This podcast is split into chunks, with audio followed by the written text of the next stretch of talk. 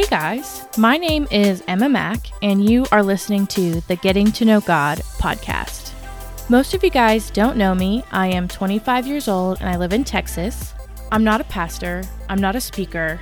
This is just from my personal study and what I've learned. I just want to strengthen my relationship with God and lead others to do the same. So that's where I'm at, and hopefully you'll take this ride with me. Firstly, I would just like to say that I am so sorry. My throat is a little bit sore. I've been literally coughing all day. And so it's going to sound a little bit weird today. So, over the next couple of episodes, we are going to go through the book of James. So, this is going to be a little study with me through James. So, you guys can either just listen along, or if you want, you can pull out your Bible and read through with me and take notes. Whatever you want to do, this is for you, however you want it to be. So I'm going to start with reading James 1 first, and then we'll get into it. James 1 This letter is from James, a slave of God and of the Lord Jesus Christ. I am writing to the twelve tribes, Jewish believers scattered abroad. Greetings! Dear brothers and sisters, when troubles of any kind come your way, consider it an opportunity for great joy for you know that when your faith is tested, your endurance has a chance to grow. So let it grow, for when your endurance is fully developed, you will be perfect and complete, needing nothing. If you need wisdom, ask our generous God, and he will give it to you. He will not rebuke you for asking. But when you ask him, be sure that your faith is in God alone. Do not waver, for a person with divided loyalty is as unsettled as a wave of the sea that is blown and tossed by the wind. Such people should not expect to receive anything from the Lord. Their loyalty is divided between God and the world, and they are unstable in everything they do. Believers who are poor have something to boast about, for God has honored them. And those who are rich should boast that God has humbled them. They will fade away like a little flower in the field. The hot sun rises and the grass withers. The little flower droops and falls, and its beauty fades away. In the same way, the rich will fade away with all of their achievements. God blesses those who patiently endure testing and temptation. Afterward, they will receive the crown of life that God has promised to those who love Him. And remember, when you are being tempted, do not say, God is tempting me. God is never tempted to do wrong, and He never tempts anyone else. Temptation comes from our own desires, which entice us and drag us away. These desires give birth to sinful actions, and when sin is allowed to grow, it gives birth to death. So don't be misled, my dear brothers and sisters. Whatever is good and perfect is a gift coming down to us from God our Father, who created all the lights in the heavens.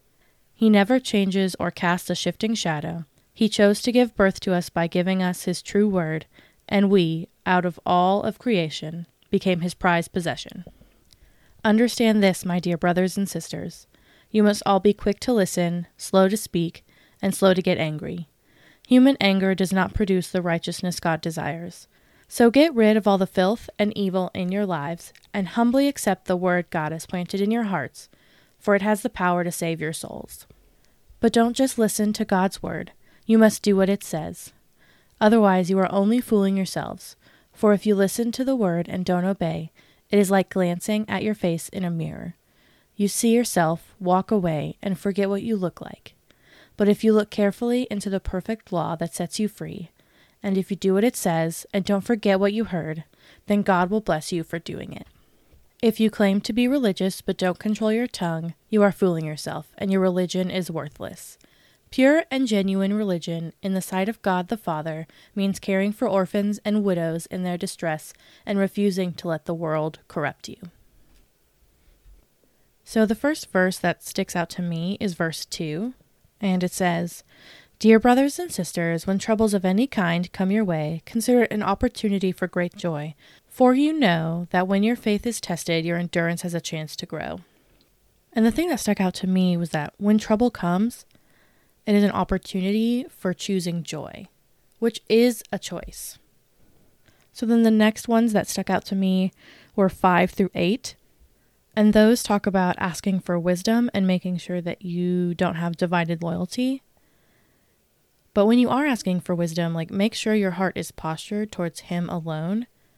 Because if it's not, you won't receive, and also you're unstable, which is not good. So, verse 12 says, God blesses those who patiently endure testing and temptation. Afterward, they will receive the crown of life that God has promised to those who love Him. So, this is the first of many verses that talk about being patient through trials and temptations, and that being patient and waiting for the harvest, God will bless you.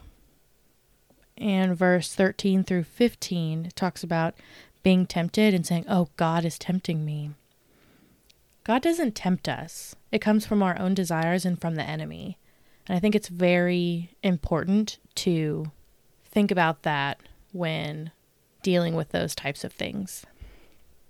So, verse 17 and 18 say, Whatever is good and perfect is a gift coming down to us from God our Father, who created all the lights in the heavens. He never changes or casts a shifting shadow. He chose to give birth to us by giving us His true word, and we, out of all creation, became His prized possession. And that's a really nice reminder that everything good and perfect is from God. And to Him, we are good and perfect. We're His prized possessions. Kind of what I think about is you know, when you are watching one of those rom coms and the guy is like so happy to finally be with the girl and he's like showing her off to everyone like she's this beautiful jewel like that's how God feels about us, but obviously on a higher level. I hope that makes sense. So, verse 19 says, Understand this, my dear brothers and sisters. You must all be quick to listen, slow to speak, and slow to get angry. So, from this verse, it shows that anger isn't a sin, it's an emotion. But before getting angry, try and listen to the other perspective first before letting that emotion take over everything. And in my Bible, there are a few cross references. Proverbs 10:19. Probably should have marked these in my Bible so I could flip to them faster. And 10:19 says, "Too much talk leads to sin. Be sensible and keep your mouth shut." My mom always told me when I was little that God gave me two ears to hear and one mouth to speak. You're supposed to listen twice as much as you speak. So the next one is Proverbs 15:1. A gentle answer deflects anger, but harsh words make tempers flare. What I get from this verse is that your reaction to something can cause emotions to come up in other people. Now, does that mean it's your fault? No, because we are all supposed to be able to control ourselves. But I think it's important to try and think about how our actions affect others or how we react to something will affect someone else. And the last cross reference is Ecclesiastes 7 9. Control your temper, for anger labels you a fool. I feel like this verse is a little self explanatory. So the next set of verses is 22 through 25. Yeah, 22 through 25. And it says, but don't just listen to God's word, you must do what it says. Otherwise, you are only fooling yourselves. For if you listen to the word and don't obey, it is like glancing at your face in a mirror. You see yourself, walk away, and forget what you look like. But if you look carefully into the perfect law that sets you free, and if you do what it says and don't forget what you heard, then God will bless you for doing it. And this made me think about just how much time we spend looking in mirrors. Like I'm sitting at my desk recording and right in front of me is a mirror. So I sometimes will look at myself while I'm podcasting.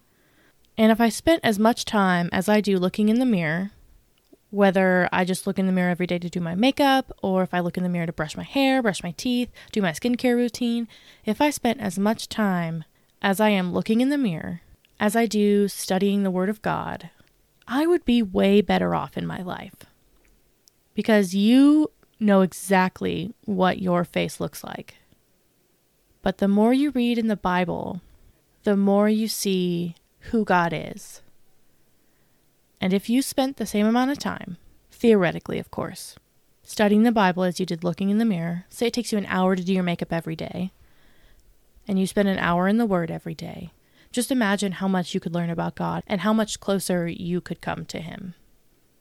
Just a little food for thought. Um, but basically, like obedience to God is something that should be practiced like any other daily activity. And the more time you spend reading the Bible and getting to know God, you will be blessed. It literally says that's how the that's how that verse ends. God will bless you for doing it. So in the last verses are 26 and 27, and that says, If you claim to be religious but don't control your tongue, you are fooling yourselves, and your religion is worthless. Pure and genuine religion in the sight of God the Father means caring for orphans and widows in their distress and refusing to let the world corrupt you.